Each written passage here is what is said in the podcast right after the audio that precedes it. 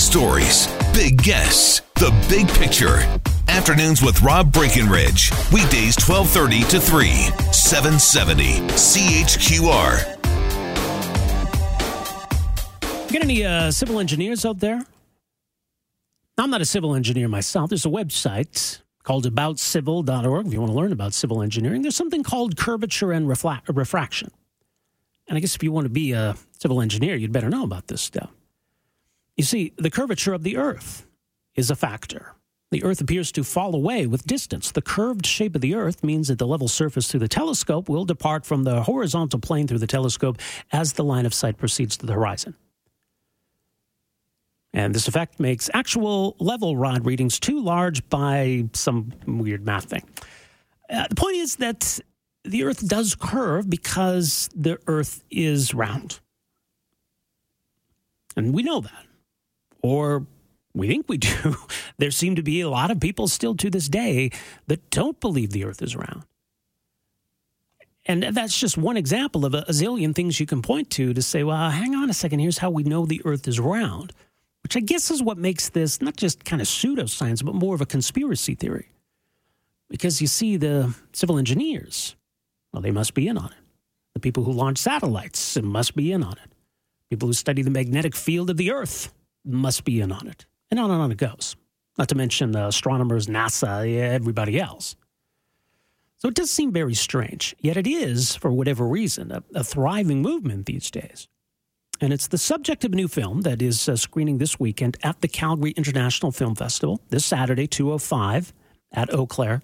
And again, the following Saturday, September 29th, 340 at Eau Claire. It's called Behind the Curve. You can read more at behindthecurvefilm.com. Joining us on the line is the director of Behind the Curve, Daniel J. Clark. Daniel, thanks for joining us here. Welcome to the program. Hello, thanks for having me. Uh, but first of all, why did you decide that this was something you wanted to explore in, in the form of a, a documentary film? Uh, well, uh, I've worked in documentaries for a while as an editor and, and shooter, and uh, me and my producing partner, Nick Andert, were looking for something that interested us and that we thought was a good subject for a documentary. And one day uh, he was on Reddit and just came across some flat Earth conversations. And, you know, a lot of times we see this stuff and we think maybe it's trolls or maybe it's just, you know, people having fun or making a joke. But we looked into it a little bit and it turned out it was very real. And we said, you know, this would be an interesting subject. And then after exploring a little bit more and talking to Mark Sargent, who ended up being one of the main characters in our film, we realized this was definitely something we could pursue and it was going to be interesting and something above just the novelty of, look, these people think the earth is flat, um, there's a lot more to it than just that. Yeah, well, and I mean, it's it's a perspective that's been around literally for, for thousands of years. I mean, what, what's different about a flat earther in 2018 versus a, a flat earther, you know, 500 years ago?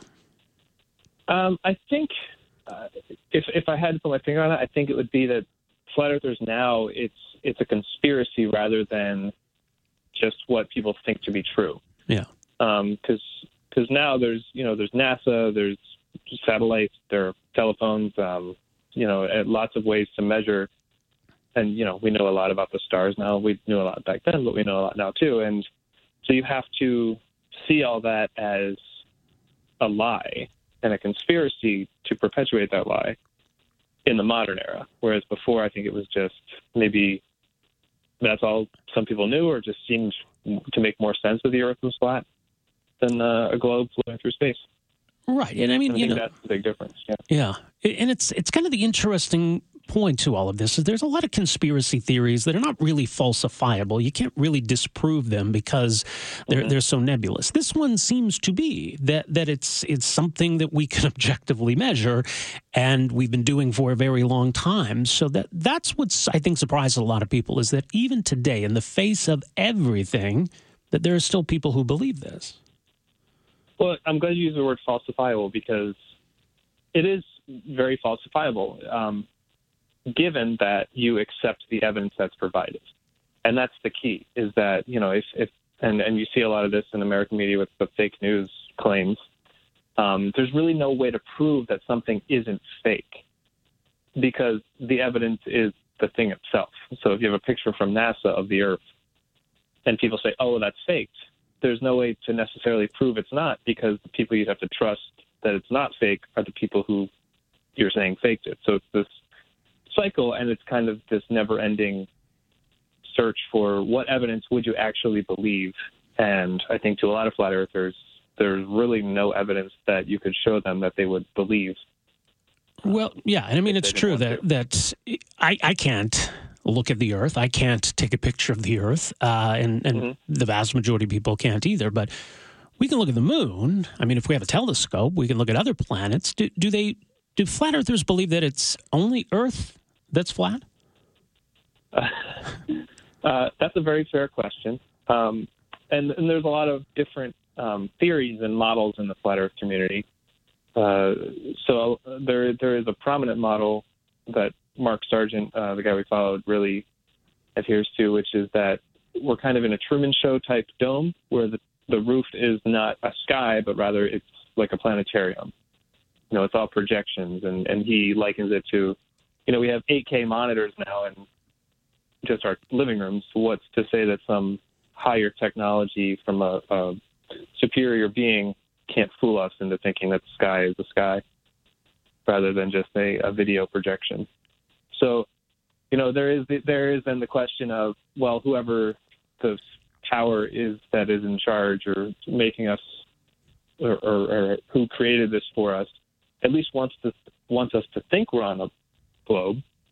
You know, it seems like that is where it's at. But there are also people who think that sometimes, yeah, the the sun and the moon are uh, they emit their own light and they're in the sky, but they're not as far up as they think we are. And uh, so, yeah, there's a lot of different conflicting models. I would say. What's interesting about this approach, and, and I mean, this isn't a film that that you know holds these people up for mockery and a ha ha look at these crazy people. I mean, you, you, seem genuinely like you're trying to to understand them. Well, I think that's really important, is because you know we we took flat eartherism, if if you want to call it that, as a really really um, a hardcore example of some belief that almost every person doesn't have and try to turn that into a moment of self reflection, maybe on beliefs that other people have that maybe aren't so extreme and maybe aren't so, you know, different from the mainstream, but people hold very true to them. So political ideals, religious ideals, you know, things that people really hold close to them. And I think the the really big thing we wanted to show is that these are also just regular people. They get up, they have mothers who make dinner for them uh, you know, they have jobs they have to go to, um, but they have this really strong belief that you can't shake them of. And I think mocking them doesn't really do anything. Maybe it makes you feel good for a second, but yeah.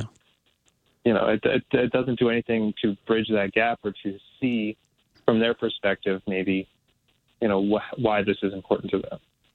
And so it would have been easy, yeah, to make a, a movie making fun of them, but that's pretty much what every media piece does, and we didn't really want to do that.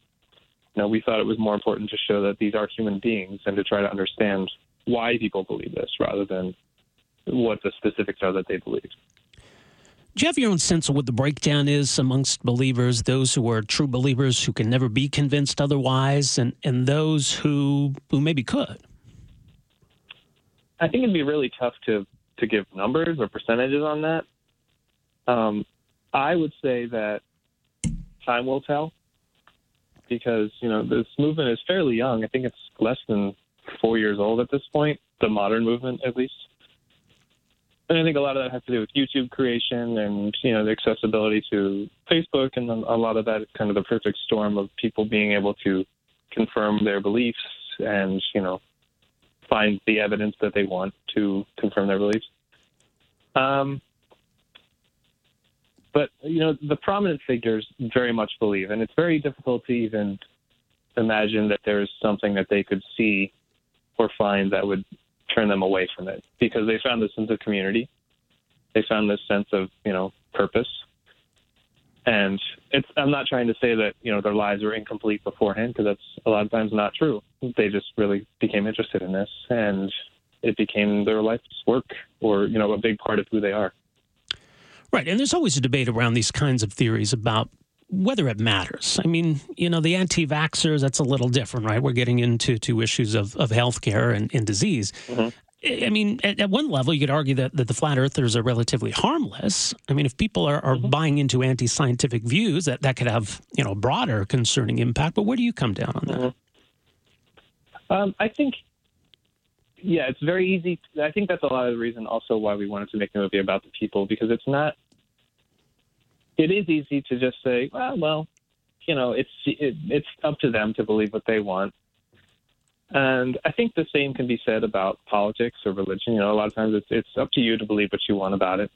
But it's when the culture itself is able to just deny or believe that there's some sort of conspiracy, worldwide conspiracy that that's perpetuating this globe Earth, that um, I think we start getting into a problem area there where it opens up the door for other more extreme beliefs, and you see like a lot of you know, really potentially threatening uh, groups coming out of this. Not necessarily flat Earths, but if you believe the government's uh, cons- uh, conspiring against people, someone might decide to take action against the government or NASA or some sort of space agency.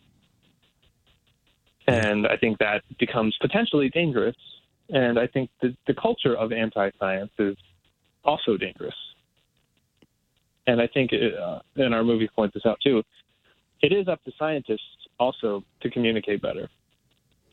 Because, you know, there's a lot of hot topic science out there, especially with health and fitness, that this is the magic cure, or, you know, like this eating chocolate every day will be is the best thing you can do when, when then a month later, a year later comes out that it's the worst thing you could do. Right. So I think a lot of that is uh, is the problem that people don't trust science because it keeps going back and forth. And what people need to probably better understand is that science is fluid because every answer we get just leaves more questions. Yeah, well said. Uh, the film is called Behind the Curve. Uh, much more at behindthecurvefilm.com, and it screens this Saturday.